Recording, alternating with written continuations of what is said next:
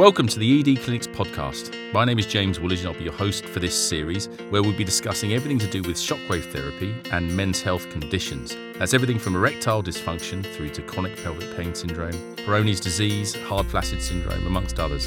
We'll be talking to a host of experts from around the world to shed some light on these complex conditions. And we'll also be talking to patients that have been through treatment journeys themselves, so you can get a greater understanding of how we can help a broad range of people with these conditions. So, without further ado, enjoy this episode.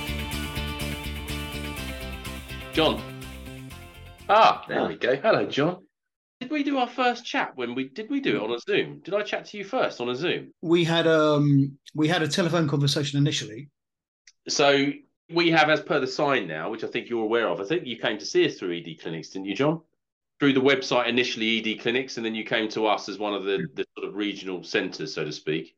Yes, I did. Um, yes, I did some searching around online. I initially spent a bit of time reading about E D clinics and um, sp- specifically shockwave therapy. When you when you mention the word shockwave, um, it can feel a bit shocking. um, sort of sorry for the pun, but um, yeah. I think um, I, I'm somebody who is naturally um, quite cautious. You know, when I'm entering into a relationship with any professional person. Mm. So I did um, I did a fair amount of research on shockwave therapy, and um, that signposted me to you guys, and that's when I picked up the phone and I spoke with Tom initially. Right. uh, and then I came into the clinic and I had an initial consultation with you, I think, at the time. Yeah, that must have been the case, yeah. This was yeah. This, just at the end of last year, and this this was just purely for, for, for, for E D, wasn't it? Yes, specifically, yeah. Yeah. yeah. Okay. And so for people, that the idea behind what we're, we're trying to achieve with the podcast is for people to understand the sort of, there's a sort of pathway of, like you just said, you know, people doing investigations and so forth, and then coming to us. So then how, how do you felt that went in terms of November and then forwards on from that? Just talk us through how, how that process worked for you. Well, I was, um, I was in a state of anxiety. Um, I'd kind of tussled with this problem for three or four years. I tried all the kind of usual stuff, you know, medication and um, talking therapies and God knows what else, no, you know, so all of which had some beneficial effect. But quite frankly, you know, it, it still left me in a place of anxiety. And of course, it becomes a self-fulfilling prophecy. If you're anxious, then you get anxious. And if you if you've got anxiety, it makes erectile function more difficult in the moment. Now, fortunately, I had a very sympathetic and understanding partner at the time. And I shared with her that I was facing this particular problem. We've been able to sort of develop a very open and discussive, discussive kind of relationship. So we um, we chatted about it, and I said that, you know, I've been um, looking at stuff online, and it was my intention to go and reach out and get some help. uh, and she was very supportive about that, and um, even offered to come with me. And I said that wasn't necessary. I'm, I'm quite happy to explore this on my own. Mm. And that's where really the um, that that's where where the therapeutic process started. And that, that that was obviously, yeah, me back in November, and then seeing Tom, wasn't it? And Tom, you obviously, did you start the treatment? When was that? Uh, yeah, about December time, I think, or just into the new year. Yeah, uh, absolutely. So we had, uh, Tom, we had our first session. The thing I love about what Tom does is um, he, he has a very kind of matter-of-fact way of being able to deal with this stuff, almost as if you're going to chat about Tom about getting your electric drill fixed or something, you know. It's not, um, it's just not an issue. And um, Tom, you, you got a great way of sort of putting people at ease, you know, um, uh, because you are so matter of fact about it. It's as if, you know, it's stuff you're doing day in, day out, which I, which I guess you are. I think that's really important because, I mean, I'm, I'm, I'm quite liberal and I'm quite open minded, and I'm very, very willing and prepared to talk about this stuff. But I'm also very conscious that there's lots of guys out there who live in their own bubble and they won't share or talk about these things. So to have somebody that you can go to where it's just a, like a chat you're having with somebody in the pub is the most fantastic thing. Do, do you think that's an important part of the first session, is having that time to spend to sort of, you know, talk about work and get to know each other a bit and make it and sort of depersonalize the process a little bit? Yeah, absolutely. And I think, um, you know, these, these, I think this is, a, this is a very sensitive area for a lot of guys. And I think a working relationship with professional people is such an such a, an important and valuable thing, and I think that can only happen if people take people are willing to take time to get to know you and to get to understand and to get to empathize. So that process really started as early as on, uh, earlier on as coming to see you, James, and then you chatting about anything but E D. Um, and that was really just good for getting me into, a, you know, a kind of a place where I felt comfortable to kind of share stuff with you, really. Yeah, I think, I mean, from that perspective, it's been, you know, we've been doing this now three odd years. And the the, the the the I think probably the most common feedback we get, rather like you just said, is that sense of, you know, it's a it's a massive hurdle to cross. And when they come here, you know, and it was a, it was a bit of a learning learning curve for all of us, actually, not just in this clinic, but in the other the other clinics that we we are E D clinics, so to speak.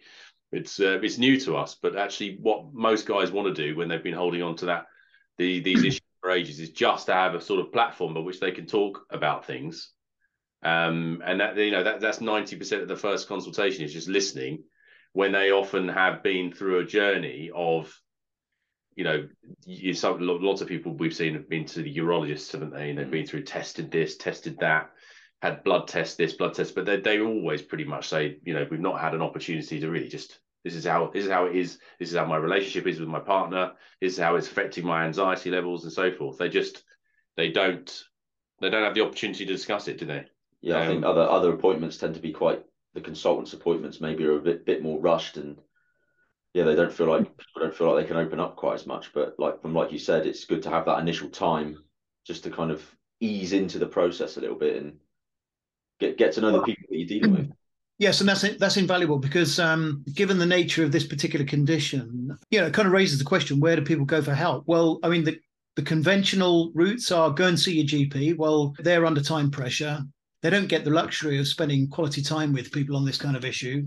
And in any case, that normally results in them recommending, you know, Viagra or or similar medication, you know, which, which for some people may well solve the problem. But I, I don't see that as I don't see that as getting to the root of the problem. I think that that's very much a panacea for um, masking the symptoms rather than getting to the root of it.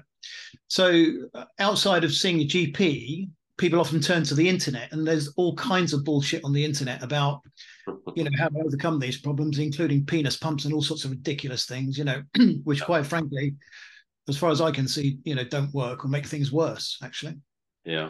And I think so, um, going, going back to what you said at the start as well, I think the other bit of feedback we get is that, you know, talking about the medicalization of this issue is that you often, you're often put into one or two camps. You either got psychogenic, psychological, anxious driven E D, or you've got physical issue E D, and and then you're separated rather artificially, where actually, as you said earlier on, didn't you, that um one will always knock in to affect the other, so everyone has a combination of both.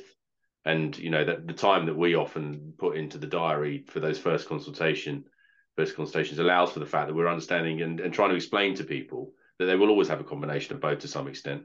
Not yeah. that we are psychologists and we're going to be handling that, mm-hmm. but just the fact that we understand it, men will say to us, well, you know, that just makes so much sense. Of course, it, of course it's affected by me getting anxious and so forth. But um, there is an underlying physical issue that we're here to treat. Um, and, and on that note, John, to, to just talk, talk to people that are listening to this about how you then move forward from the treatment perspective, because you, you touched on at the start about your idea of what shockwave therapy was. Can you just explain to other other men that are thinking about this what it, what it is like as a treatment? Sure. So the first uh, the, the first session we had, Tom um, Tom took out time to explain what shockwave therapy is. He talked about the um, the potential benefits. He talked about the um, the treatment plan, and he and I agreed that we would have initially four sessions. Then we added another two sessions to that by agreement. The first session really, well, so, so one of the things that Tom mentioned was that there might be a bit of mild discomfort in the in the process, but it really wasn't a big deal at all. Certainly, there was a kind of a feeling of, you know, of a kind of a sensation of um, receiving treatment, but it wasn't painful at all. I was aware that, you know, I was having treatment, but there was no there was no kind of pain involved as such, and it was relatively quick. And I think the first session was about twenty minutes or so, Tom, something like that.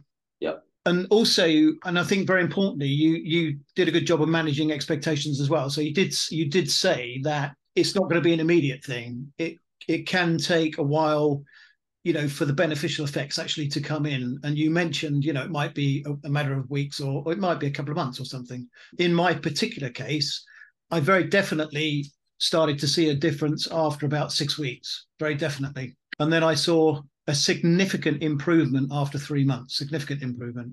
And of course, going back to your point, James, about the psychological aspect of this, of course, as the physical starts to improve, mm. then the anxiety levels start to reduce as well. So that also has a benefit. Well, in my imagination, anyway, that has a beneficial effect, you know. Yeah. And yeah, Tom, talk to, I mean, in terms of the, me the mechanics of the treatment and using of the shockwave, how do you, because people come with that idea of ele electronic, elect this, that, and the other. How do you explain it to people that are thinking about doing shockwave? How do you explain it to John? I think that, well, part of the process of getting to know people is knowing what their context is, what they do for a job, and then you can tailor the explanation for that. And we try and cherry pick our patients that we're going to do the treatment on based on their response to that, their likely response to that. So if someone's got a very poor general health, overweight, diabetic, smokers, we'll, you know, we'll, we'll try and get them to address those things first so that they're going to get the best effect out of the, out of the treatment. Yeah, sort of, you know, as you were saying, sort of a rather more rounded approach rather than just mm. this is the machine and this is the mechanics of it and the protocol. I often do discuss things like nutrition and, you know, weight yeah. loss and that sort of stuff with it as well. And the fact that some, some of the medications can work alongside the treatment as well to try and stimulate blood flow and so forth. Um, so would you, would, in terms of other people listening in again, John, would there be any advice that you give to people that are thinking about doing this, or how you maybe came to a point in time where you thought, yeah, I'm going to do this because the other stuff hasn't worked, or any anything else that you might want to impart upon people that are thinking about going for something like this as a treatment? Well, I th I'm very aware that there's a stigma involved, you know, in any guys who are kind of suffering, you know, with E D. And if we if we look at the way in which other kind of sociological issues have been addressed over the years, so, um, you know, for same-sex relationships, for example, we're now getting to a point where that's kind of acceptable and people are kind of used to it and they're kind of accepting of it, even in, in the, with their own family members. And I think it feels to me as though this area of um, shockwave therapy and um, in particular guys talking about E D, it feels like we've still got a bit of a cycle to go through before societally we're, you know, guys are prepared to openly have those conversations. Yeah. But I would say to anybody, anybody who currently is detecting a reduction in performance of that type, just reach out, just do it, you know, because um, as we know with fear, fear only continues to grab a hold of people until they make the first move, and then the fear starts to dissipate. So I would say that anybody that's facing that, uh, you know, reach out and just reach out for help, because they'll be pleasantly surprised as to, um, you know, the level of support that's there. That's kind of you to say. And, yeah. and, and like you say, the irony is that fifty percent of people roughly over the age of fifty will have some element of E D. That's huge numbers, right? But yet it still is something when people see our advertising in clinic, don't they? They're always like, oh, you, you treat that. Wow. Yes, how many people do you see with that? So we've got quite a few people that we see with this because it's so common. And it's always surprised at how many people get it over the age of fifty. Half of people.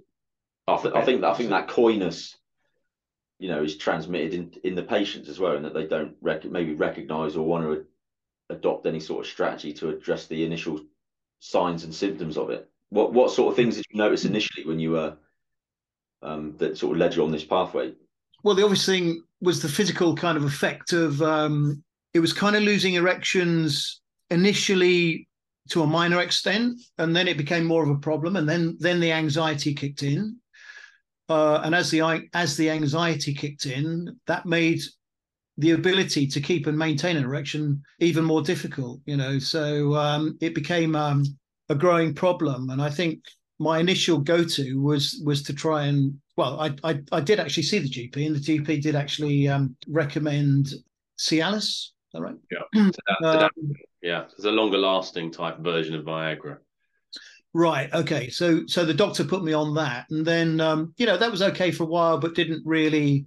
It didn't have any um, repetitive effect, which is when I reached out to you guys, uh, and and that's really when the difference came along. And are you are you back to a point that you were at before this started going south? Mm-hmm. you, do you think you has it turned back the clock somewhat? It's well, if I think about where I was, James, when I first reached out to you guys, I would I would say it's eighty percent better than it was right now.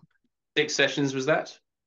Yes, six sessions in total. Yeah, yeah. Yep, that's really good. I, w I wouldn't. I wouldn't say I'm back to where I was when I was twenty-five. No, yeah, one has to be realistic, right? You said that, Tom. Realistic prognosis. Yeah, indeed. Mm. Um, and I think you know, Tom and I talked about having some follow-up sessions, and I'm fully intending on doing that actually, right? Um, because you know, I've been so um, encouraged by the effect of this that you know I it, it's something that I want to carry on maintaining going forward. Okay, good. Any other questions from you, Tom, or anything else you want to say to us, John?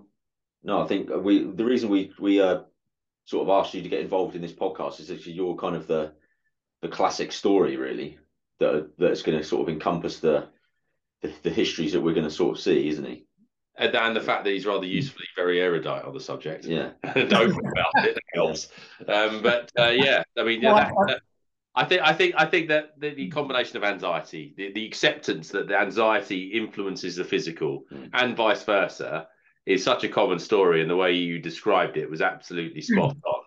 And um, and that you know, rather than having that on-point medical intervention, which is psychological therapies or physical therapies, you know, what we've learned from doing what we do is that it is that blend of both, and we sort of tackle him in our own way, although we're not qualified, as I say, psychologists, but uh, it's an acceptance that that's a part of the process. Just the listening and understanding of it, as you say, is helpful. The fact that we sort of, we get, we get on the same page about that sort of stuff. Well, it's good work you guys are doing. I mean, I, I'm, and you know, I think that, you know, it's the, as you can see, you know, for me, it's been transformational in my life, really. And I think um, to the extent I've become an ad, I've become a real advocate, really, of, uh, you know, of, um, of Tom. Shockwave Therapy. uh, well, Tom, Tom, yeah, Tom as well. Tom does a great job, but I think I've become, I mean, I've become a real advocate in amongst my family, friends, wider sort of community. Um, you know, to the extent where on a, I can find myself in a pub having a chat to somebody, you know, and you kind of get to know them. And then um, you get onto the more intimate kind of subjects in, in chatting. And I'm saying, you know, how are things in, in, the, in the basement department, you know? Because I just want to know if, you know, if guys my age are struggling, and let's face it, you know, um, statistically there's going to be a good number who are. Yeah, yeah. Then why not say to them, look, it's okay, you know, chat about it, it's fine. Go and, you know, reach out, go and see these guys, you know. Good for you, John. um, so I think we'll um, we'll wrap it up there. And yeah, hey, thanks very much for joining us. It's really kind of you to do this for us. And um, and uh, we might see you again when you want to come up and have a top up, yeah? Uh, it won't be too long, yeah. Thank you very much, John. Cheers. Bye for now. Cheers, mate. Bye. See you soon, John. Take care.